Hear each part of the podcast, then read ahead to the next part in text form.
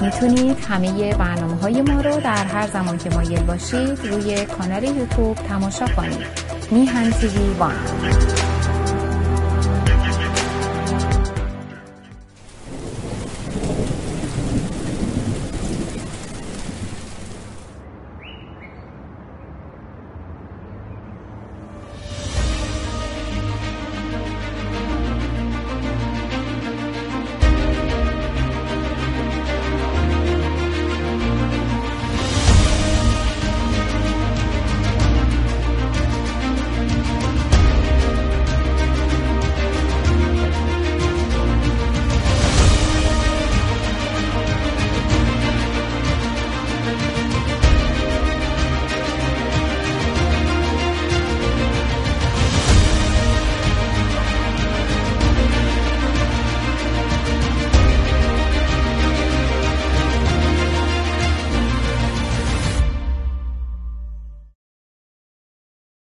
درود بر شما.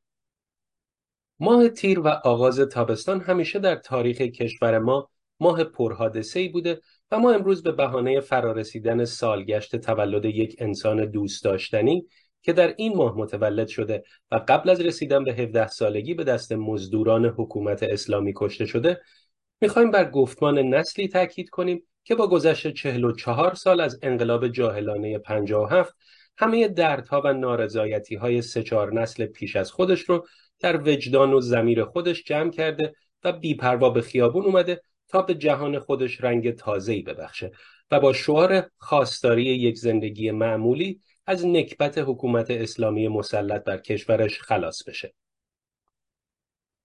پس اجازه بدید بی صرف وقت بریم به تماشای ویدیویی که در این مورد تهیه شده و بعد هم به نشست مجازی هماندیشه حزب سکولار دموکرات ایرانیان بریم و ببینیم که اعضای داوطلب حزب در مورد مطالبی که در این ویدیو مطرح شده چه نظری دارند با ما باشید.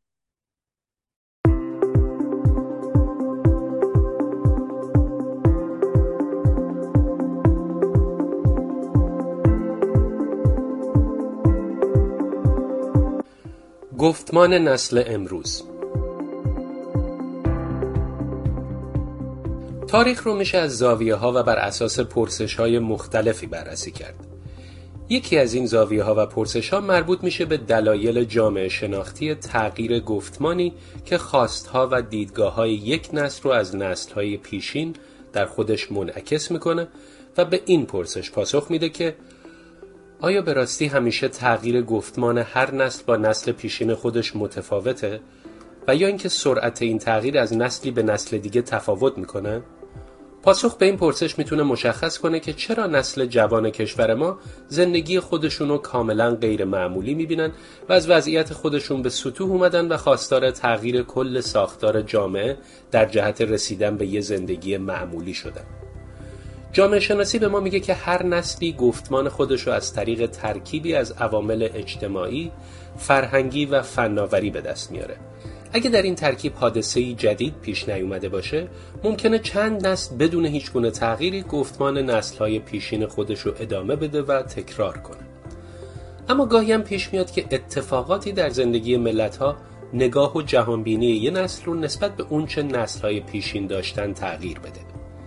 در واقع تجارب منحصر به فرد هر نسل و قرار گرفتن در معرض فناوری های در حال تحول همگی به توسعه گفتمان متمایز اونا کمک می‌کنه. علاوه بر این عوامل مختلف اجتماعی مثل جنگ، انقلاب، سرکوب و رویدادهای سیاسی و شرایط اقتصادی و جنبشهای فرهنگی هم می‌تونه محتوای گفتمان هر نسل رو شکل بده. در جهان پیشرفته امروز متفکران متعددی که در مورد مبحث تغییر اجتماعی بررسی و تحقیق می‌کنند از چگونگی توسعه گفتمان منحصر به فرد یک نسل می نویسن و حتی برای هر نسل بر اساس گفتمان غالب در بین اونا یه اسم انتخاب کردن مثلا در آمریکا به نسل متولد بین 1928 و 1945 میگن نسل خاموش. یعنی نسلی که در دوران رکود اقتصادی و جنگ جهانی دوم بزرگ شده و گفتمانش هم بر اساس ارزش‌های سنتی، وفاداری و کوشش برای انتباق اجتماعی شکل گرفته. این نسل از لحاظ تکنولوژی هم برای اطلاعات و ارتباطات در درجه اول به تعاملات حضوری و روزنامه و رادیو متکی بوده و اما به متولدین بین سالهای 1946 تا 1964 میگن بیبی بومرها نسلی که شاهد تغییرات اجتماعی و فرهنگی قابل توجهی مثل جنبش حقوق مدنی، انقلاب جنسیتی و جنگ ویتنام بوده و گفتمانش منعکس کننده روحیه کنشگری، آرمانگرایی و چالش اقتدار و علاوه بر این شاهد ظهور تلویزیون به عنوان یک رسانه غالب بوده و به رسانه های جمعی فزایندهی دسترسی داشته. به نسل بعدی میگن نسل X که شامل متولدین بین 1965 و 1980 میشه. گفتمان نسل X که در دوران عدم اطمینان اقتصادی، بالا رفتن نرخ طلا و افزایش استقلال فردی رشد می‌کرد، اغلب بر عملگرایی، فردگرایی و اتکاب خود استوار بود و از لحاظ تکنولوژی هم در معرض تلویزیون کابلی، بازی های ویدیویی و مراحل اولیه اینترنت قرار گرفت. اما به نسل بین سالهای 1981 و 1996 میگن نسل هزاره ها.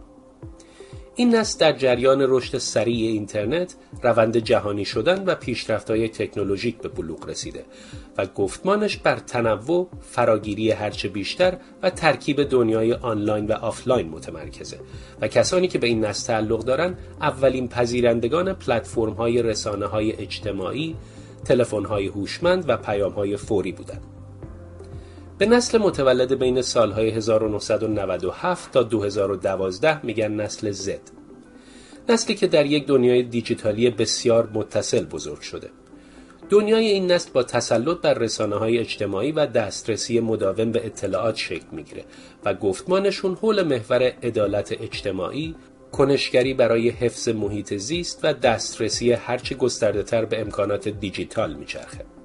متاسفانه هنوز در مورد ایرانیان و نسلهای مختلف اونا مطالعه علمی چندانی صورت نگرفته در حالی که نسلهای ایرانی به خصوص در پنجاه سال اخیر در معرض حوادث مختلف و سهمگینی قرار گرفتند. حوادثی مثل توسعه اقتصادی و اجتماعی در دهه چهل، انقلاب اواخر دهه پنجاه، جنگ طولانی مدت و اثرات اون در دهه های شست و نیمه اول دهه هفتاد، جریان اصلاحات در نیمه دوم دهه 70 تا 80 و در پی اون جنبش سبز و بعدم خیزش های قبل و بعد از رسیدن به قرن 15 شمسی. اگرچه این حوادث پرتلاطم که با همون پیشرفت های فناورانه جهان امروز هم همراه بوده هنوز مورد مطالعه دقیق قرار نگرفتن اما جالبه که میشه دید که اون نسل از مردم ایران که در حال حاضر به سنین حدود 20 سالگی می‌رسن نسل زد خونده میشن. و اتفاقاتی که در سه سال اخیر رخ داده حکایت از پیدایش نسلی کاملا متفاوت از نسلهای قبلیش داره. نسلی که بیپروا به میدان میاد و بهترین چهره های خودش رو در معرض گرفتاری، شکنجه و حتی تجاوز و اعدام قرار میده و می‌خواد با این ایثارگری به زندگی غیر معمولی تحت تسلط حکومت اسلامی خاتمه بده و یه زندگی معمولی داشته باشه.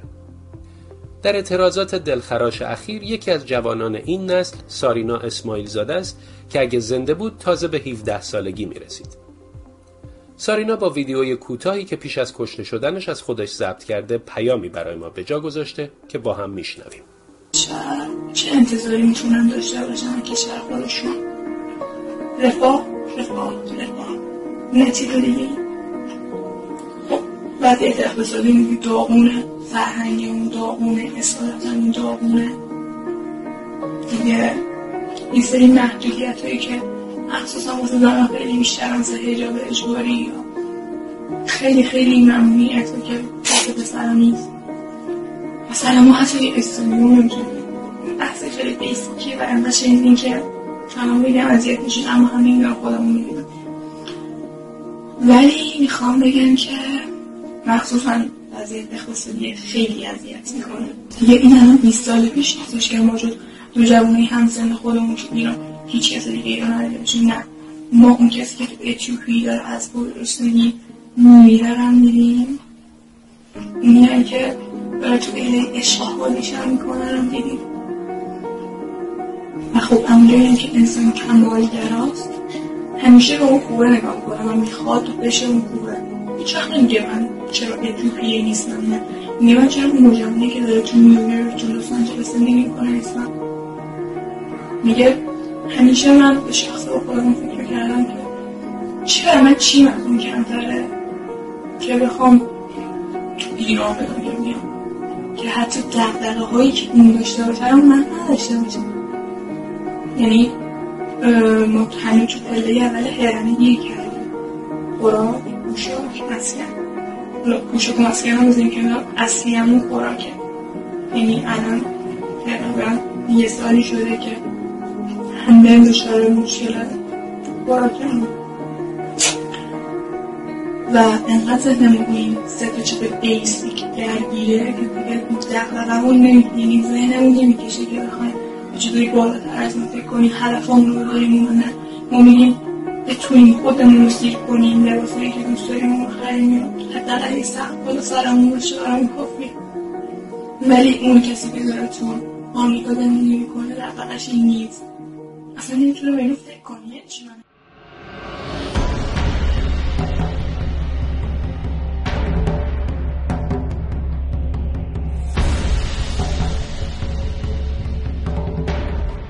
من فکر می‌کنم شرایط زندگی فعلی این نسل اخیر رو به نسلی تبدیل کرده که شاید بشه به برخی نظراتشون نقد داشت. اما قطعا نمیشه فهم عمیق این نسل رو از شرایطی که درش زندگی می‌کنن نادیده گرفت اگر به صحبتهای سارینا دقت کنیم که اگه توسط مدافعان حکومت به قتل نرسیده بود همین ماه 17 ساله می‌شد به نظرم میشه دریافت که سارینا مثل بقیه هم سن و سالهاش به خوبی می‌دونست که چی می‌خواد و چی نمی‌خواد و برای چی اعتراض می‌کنه و اصلا برای چی به خیابون میره.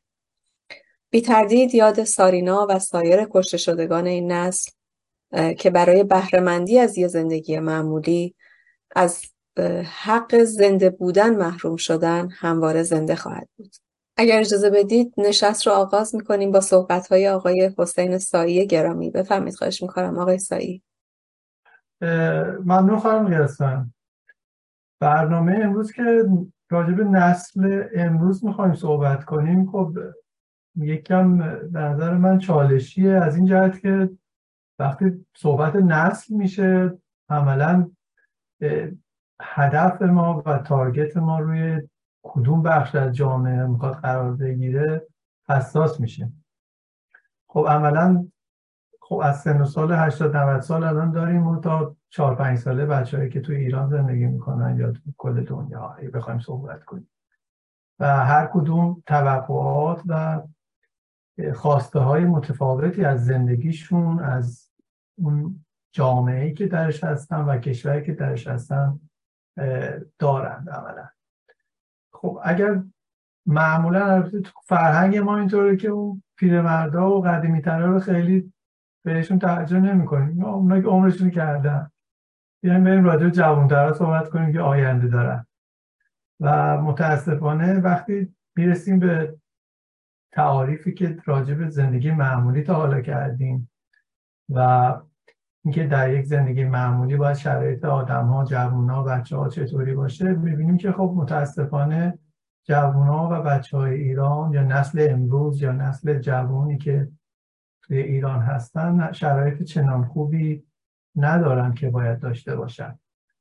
و مسئله سختتر و بغرنجتر میشه زمانی که این بچه ها با انقلاب تکنولوژی که اتفاق افتاده و این گردش زیاد و سریع اطلاعاتی که وجود داره توسط رسانه های اجتماعی و پلتفرم هایی که وجود داره به طور تقریبا آنلاین و همزمان از تمام تغییرات و اتفاقاتی که تو جهان اتفاق میفته اطلاع دارن و آگاه هستن. همزمان می‌بینن که جوونا و همسن و سالهای خودشون در کشورهای پیشرفته تر از چه امکاناتی برخوردارن چه امکاناتی رو برای آموزششون استفاده می‌کنن و اصلا چه آینده برای خودشون در نظر دارن و چجوری به زندگی نگاه می‌کنن. و وقتی میان خودشون رو مقایسه می‌کنن با این شرایط توی کشورهای پیشرفته تر و می‌بینن که چقدر دقدقه هاشون متفاوت هست نسبت به اونا. این یه زخم بزرگی تو روح و روان این بچه ها و این نسل قرار میده. ببینید وقتی بچه 14 15 ساله نگاه می‌کنه به خانوادهش و می‌بینه که چرخ اقتصاد خانوادهش نمیچرخه و هر روز یه مشکلی هست. حتی بحث معیشتی بحث حداقل هایی که لازم هست برای تحصیل و کتاب دفتر لباس خریدای معمولی رو وقتی میره در مادر از اختش به اون اونطور که باید بر نمیاد و تحت فشار هستن. ما شاید پیش خودمون فکر کنیم که خب اینا متوجه میشن بچه هم دارن ولی اونا خودخوری می‌کنن. به خودشون می‌گیرن. خودشونو مسئول می‌دونن در قبال این اتفاقایی که داره میفته شاید نتونن بروز بدن نشون بدن. ولی این همه این ناکامی ها همه این کمبودها دونه دونه روی روحیشون زخم می‌ذاره و این جای این زخم ها در آینده به صورت مشکلات روحی روانی و عملا ناکامی هایی که در آینده تو زندگیشون اتفاق میفته می‌تونم بگم که شاید یه بخش عمده ایشون برگرده به این استرس ها و مشکلات که توی بچگی بهشون مثلا تحمیل شده به خاطر عدم وجود ثبات اقتصادی عدم وجود قوانین حقوق بشری و ایجاد تبعیضایی که به خاطر یک سیستم و حکومت ایدئولوژیک اتفاق افتاده. و تمام این مسائل عملا نسل جوان ما رو مورد حمله قرار داده و آزار میده تمام وقت. حالا ما الان چیکار می‌تونیم بکنیم؟ برای این نسلی که این همه استعداد داره این همه توانایی داره و مجهز هم هست به ابزار تکنولوژی. کاری که ما به نظرم الان می‌تونیم بکنیم اینی که هرچه بیشتر امکانات و آینده که براشون می‌خوایم مثلا ایجاد کنیم رو توسعه بدیم و سعی کنیم نزدیکشون کنیم به جامعه جهانی و اون مثلا خواسته هایی که الان توی جامعه های پیشرفته تر و عملا کشورهایی که می‌تونیم بگیم دارای زندگی معمولی هستن نزدیک کنیم خواسته هاشون رو و براشون تأمین کنیم.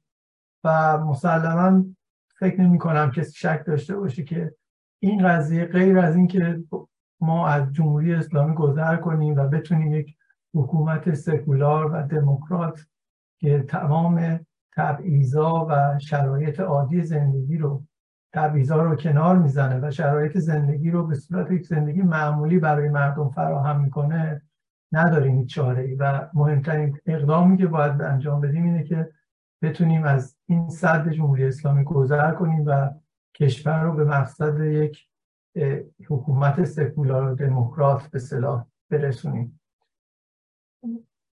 مطلب دیگه هم که من دوست داشتم اضافه کنم به اینکه سرعت تغییرات هم انقدر زیاد هست توی نسل جدید که ما باید خودمون رو برای اون تغییرات سریعتر آینده باز مهیا کنیم حتی. الان ما می‌بینیم که این نسل جدید که حالا دهه هشتادی ها هستن به طور خیلی روزافزون و چشمگیری با کامپیوتر و موبایل و اینا مشغول هستن و کاملا تسلط دارن و دارن استفاده می‌کنن. من می‌خواستم فقط یک گوشه اضافه کنم یا یک گوش کنم که ما به زودی گوشای مصنوعی هم وارد سیستم اطلاعاتی میشن و این باعث میشه که این تغییر بعدی برای نسل بعدی ما خیلی سریعتر و بزرگتر اتفاق بیفته. ممنون از شما. سپاسگزارم. ارز کنم خانم سارا فرزان بفرمید خواهش می‌کنم. خیلی تشکر می‌کنم از ویدیو خیلی خوب و محتوای بسیار جالبی که تهیه شده بود و به نظر من به موضوع بسیار بسیار مهمی این برنامه می‌پردازه که با توجه به وضعیتی که الان ایران داره و می‌خواد وانمود بکنه که همه چیز تموم شده و در آستانه جشنهای مذهبی می‌خواد جشنهایی رو کارناوالی را بندازه که بگه هیچ اتفاقی نیفتاده.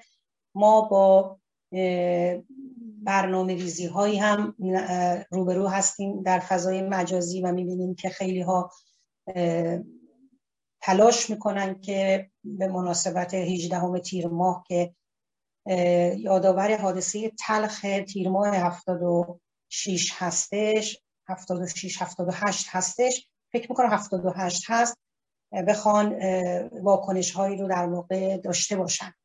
بحث بحث ده هشتادی ها هست. نسلی که در واقع از حدود یک سال قبل با قضیه جانباخته راه این انقلاب محسا امینی شروع شد. با اینکه دوستان زحمت کشیدن و محتوا رو در مورد همه نسل ها ساختن اما من فکر می‌کنم مخاطبین ما خیلی مایل باشن که ما بیشتر از اون چیزی که در رابطه با نسل های گذشته می‌خوایم صحبت بکنیم در رابطه با نسل دهه هشتاد صحبت بکنیم که در گفتمان بسیاری از جامعه شناسان امروز تحت عنوان نسل زد تعریف میشه. نسل زد در واقع شاید در یک دستبندی مربوط به کالچرهای امریکا و اروپایی باشه. اما جالبه که این نسل دقیقا از نظر سنی همون نسل دهه هشتاد رو شامل میشه. من به عنوان فردی که خودم شخصا 25 سال در حوزه فرهنگ و آموزش با گروه نسل زد ارتباط داشتم. و امروز مستقیما دارم در یک فرهنگ دیگه باز با این گروه کار می‌کنم. مایل بودم که در واقع ویژگی هایی رو در رابطه با دهه بچه های دهه هشتاد بگم و بگم که چطوره که این بچه ها که ما در پایان فیلم هم نمونه از اون رو جوان در واقع جان فدا و جان باخته این انقلاب سارینا اسماعیل زاده رو ما داریم که داره به این زیبایی سخن میگه و به این جذابی تحلیل می‌کنه معضلاتی که نسل دهه هشتاد در جامعه باش روبرو هستن. من در ادامه صحبتم اشاره می‌کنم به خصوصیات و ویژگی های نسل دهه هشتاد. و اگر استفاده از نسل زد می کنم به خاطر این هستش که امروز ما در رسانه ها شاهد این هستیم که خیلی از جامعه شناسا میان و به جای عنوان دهه هشتادی ها به نسل زد اشاره می کنن و منظور از دهه هشتاد هم همونطور که عرض می کردم منظور فقط متولدین دهه هشتاد نیستن. ما می‌تونیم دقیقا این نسل رو که از بچه تا 25 سال ادامه داره از نیمه دوم دهه هفتاد حساب بکنیم که در واقع متولدینی که در دهه نیمه دوم دهه هفتاد به دنیا اومدن از سالهای هفتاد و چهار و هفتاد و پنج به بعد. این ویژگی هایی که من خدمتتون دارم میگن دقیقا برمیگرده به این تجربه ای که من از کار با این گروه ها داشتم در حقیقت می‌تونم از ویژگی های بارزی که این گروه, ها، این گروه از بچه ها دارن گروه های دهه هشتاد دارن من اشاره بکنم به یه بخشیش برمیگرده به ویژگی های شخصیتیشون. بچه هایی که شجاعت دارن جسارت دارن اهل متقاعد کردن هستن اهل آنالیز و تجزیه تحلیل مطلب هستن. برنامه دارن و نقشه برای آینده دارن. بچه هایی که به شدت از خرافات و ایدولوژی فرار می‌کنن. یعنی سالهایی بود که من در مدرسه می‌دیدم.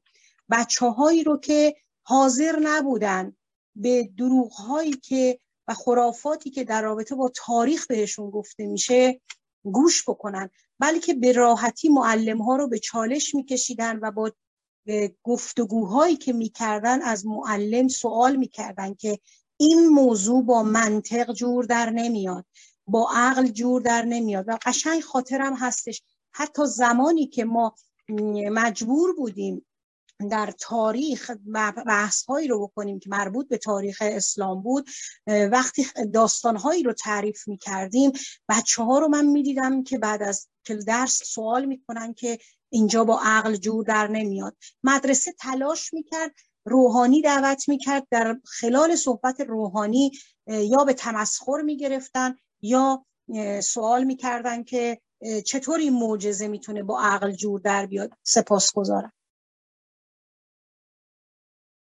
سپاسگزارم از شما. البته در ادامه صحبت شما این رو هم فراموش نکنیم که این نسل فرزندان همون نسلی هستن که در چهل سال زیر سلطه جمهوری اسلامی زندگی کردن و همواره تحت سرکوب قرار گرفتن.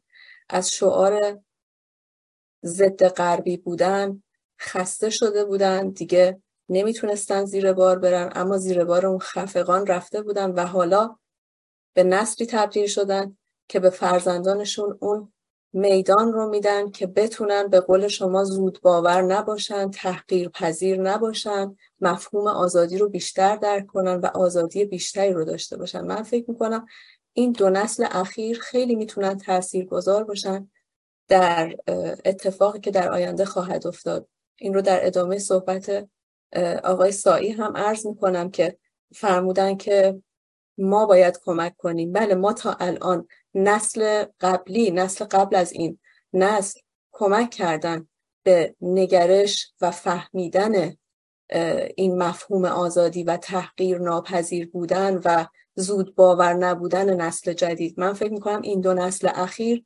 دست در دست هم می‌تونن خیلی کارهای بزرگ انجام بدن و فکر می‌کنم که اون اتفاق بزرگ نزدیکه و اتفاقا الان هرچه که گذشته هرچند که هممون شاید ناامید شده باشیم ولی یک تجربیاتی دوباره این دو نسل اخیر به ویژه کسب کردن که فکر نمی کنم که بی نتیجه بمونه. به هر حال خانم رازیه آقا جری بفهمید خواهش می‌کنم. وقت در اختیار شماست. خیلی ممنونم خانم قیاسفند عزیز. درود دوستان. من فکر می‌کنم نسل امروز به درک خیلی دقیقی از جامعه و مشکلات جامعه خودش رسیده. که البته فکر می‌کنم اینترنت و دنیای دیجیتال هم بی تاثیر نبوده. چون این نسل دقیقا به جای توجه به رتق و فتق و تاثیر در منطقه جغرافیای محدود خودش دقیقا از ابتدا برای یک جامعه جهانی خودش رو تربیت کرده. این اتفاق دقیقا همونطور که آقای سایی عزیز هم اشاره کردن همزمان با فیلترینگ و عدم استقبال حاکمیت از علم و تکنولوژی و هر گونه ارتباط اینها با جامعه جهانی افتاده. ما فهم کنم اگه به صحبت های این بچه ها در مکان ها و زمان در مکان و زمان مشخص. یعنی فکر کنم توی ادبیات ما یک نقد داریم که بهش میگن نقد در زمانی و در مکانی. دقیقا الان منظورم از اینجا مکان و زمان دقیقا همینه. در مکان و زمان مشخص در صحبت با این بچه ها دقت کنیم متوجه میشیم که اونا هیچ وقت سلطه رو نپذیرفتن و نمیپذیرن. و ابدا با زور سرکوب نمیشن. چون ما حتی همین اخیرا هم دیدیم در خیزش مردم عملا جونشون رو بدون ترس می‌ذارن مقابل گلوله و تنشون رو هر بار برای اعلام اعتراض میارن تو خیابون. این نسل به شدت تحسین برانگیز تحسین برانگیز بابت سرعت پردازش آگاهی در تو خودشون. کاملا رادیکالن. رادیکال از این بابت که نمیشه دستورات حکومتی رو با دروغ پردازی و تبلیغات دینی بهشون دیکته کرد. این, این نسل کاملا آگاهانه برای پدر و مادرشون مشکل ایجاد می‌کنن برای معلمشون و سیاستمدارانشون مشکل ایجاد می‌کنن. تمام پوسیدگی و تحجر و هر چیزی که بابت ترس یا اعتقاد یا عدم آگاهی تو جامعه وجود داشته رو همونطور که خانم سارا عزیز هم گفتن به چالش می‌کشن. فهم کنم. مسائل این نسل برخلاف جامعه خودمدار ایرانی اتفاقا ابدا شخص محور نیست. برای این نسل مهمه چرا یه نفر تا کمر تو سطل زباله خم میشه؟ چرا حقوق یک کارگر پرداخت نشده؟ چرا زن تو جامعه کاملا محو؟ محیط زیست به شدت واسهشون مهمه. مشکلات سیاسی و اجتماعی جامعه واسهشون مهمه. این نسل رفاه رو فردی و شخصی نمی‌خواد. دقیقا همینطور که سارنه عزیز تو همین ویدئویی که پخش شد هم گفت دقیقا دنبال رفاه اجتماعیه و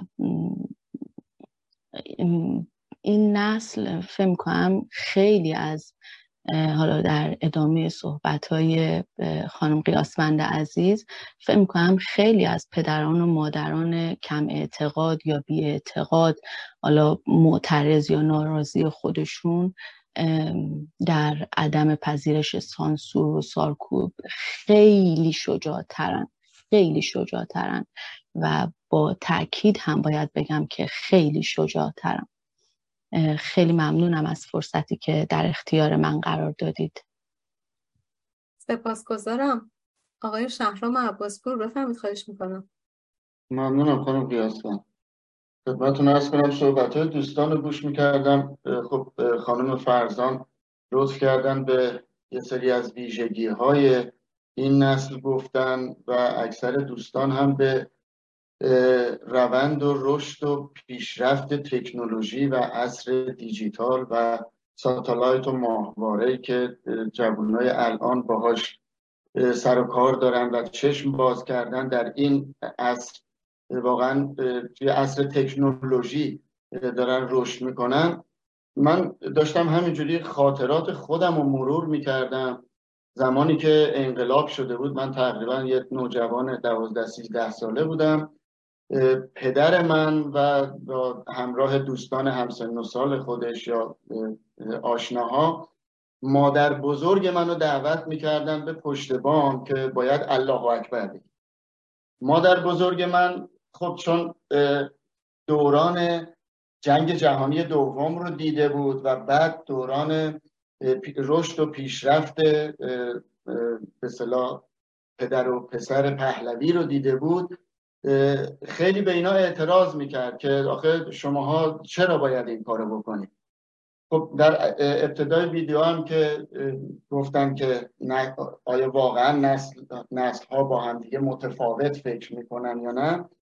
من از همون زمان این دوگانگی درونم ایجاد شد که چرا پدر من باید اونجوری فکر بکنه ولی مادرش که قبل از خودشه با اون طرز فکر باید به اینا اعتراض بکنه. من فکر می‌کنم بخشی از به این رشدی که الان بچه ها با وجود اینکه چهل و چهار سال سانسور سرکوب و حتی تحریف تاریخ رو ما در کتابای درسی بچه ها داریم. حتی من دیده بودم که در کتاب درسی بچه های ابتدایی اینا رو تشویق می‌کنن که از جوانان فلسطینی باید یاد بگیرن که به صلاح چجوری مبارزه می‌کنن با اسرائیل و از این دست چیزها. بچه ها در خونه وقتی که با پدر مادر نسل قبل از خودشون صحبت می‌کنن ما همه من فکر می‌کنم این خاطره رو داریم که وقتی تو خونه بودیم پدر بزرگ و مادر بزرگ یا پدر و مادر از خاطرات قبلشون تعریف می‌کردن و یه سری وقایع رو برای بچه ها تعریف می‌کردن. بچه ها وقتی که میان داخل خونه همونجور که خانم فرزان گفتن معلم مجبور اون کتاب درسی رو که الان توی اون حکومت در اختیارش گذاشتن به بچه ها درس بده و خودش هم با وجود اینکه می‌دونه اینا تحریفه و دروغه ولی چاره ای نداره. ولی همین معلم اگر خونه با بچه خودش صحبت بکنه این رو به واقعیت میگه که اینا دروغه و تو نباید اینا رو باور بکنی. و من فکر می‌کنم بچه ها وقتی که با بزرگترای خودشون نسل قبلی خودشون صحبت می‌کنن و واقعیت هایی رو میشنون و پدر مادر به اینا میگن که این چیزهایی که اینا دارن به شما تدریس می‌کنن دروغه و تحریف تاریخه این باعث میشه که بچه میره به دنیای مجازی با یه سرچ کوچیک می‌تونه مطالعه بکنه تاریخ حقیقت تاریخ رو واقعیتش رو در بیاره و بعد شروع می‌کنه با حکومت مبارزه کردن و این باعث میشه که ما الان شاهد این جنبش و خیزش انقلابی هستیم از نسل امروز و خیلی ها میگن که نسل امروز خیلی سرکش شدن. خود حکومت هم شاید فکر نمی‌کرد که هر چقدر که این تهدید و سانسور و تحریف رو بیشتر بکنه و این فشار رو بیشتر بکنه به هر حال این فنره یه جایی از یه جایی اون جهش خودش رو آغاز می‌کنه و میره به دنبال واقعیت. من خیلی خوشحالم که نسل امروز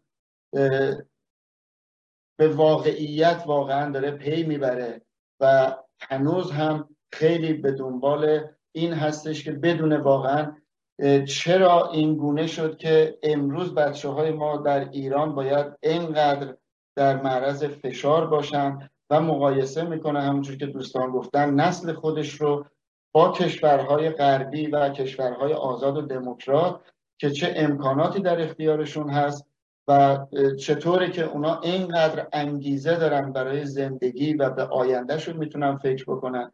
ولی متاسفانه امثال سارینا من وقتی می‌دیدم که صحبت می‌کنه اون غم و اندوه رو فقط به خاطر اینکه می‌دونه که برای آیندهش هیچ انگیزه ای نداره و حتی هیچ آینده ای نداره. خودش رو اصلا جدای از این دنیای امروز می‌بینه. و من خیلی خوشحالم از این بابت که بچه ها اینقدر امروز هوشیار شدن ولی از طرفی هم واقعا متاسفم که به هر حال در این جنبش انقلابی بچه هایی رفتن که نتونستن این دنیای آزاد رو ببینن حداقل. ممنونم خانم قیاسم من صحبت دوستان دیگر گوش می‌کنم. سپاس گذارم. مطلبی که توی ذهن من اومد این بود که خب توی حالا آمریکا یکی از کاربردهایی که این ویژگی ها و بررسی ویژگی های حالا نسل زد و نسل مثلا هزاره و تفاوت اونها میشه در مورد محل کاره. چون خیلی از افرادی که الان کار می‌کنن متعلق به یکی از این دو تا نسل هستن نسل هزاره و نسل زد. و بعد ویژگی های اینها رو بررسی می‌کنه و حالا در اختیار مدیرها قرار بده که بتونن به شکل بهتری اون نیروها رو در واقع به شکل کارآمدی اون محیط رو اداره بکنن.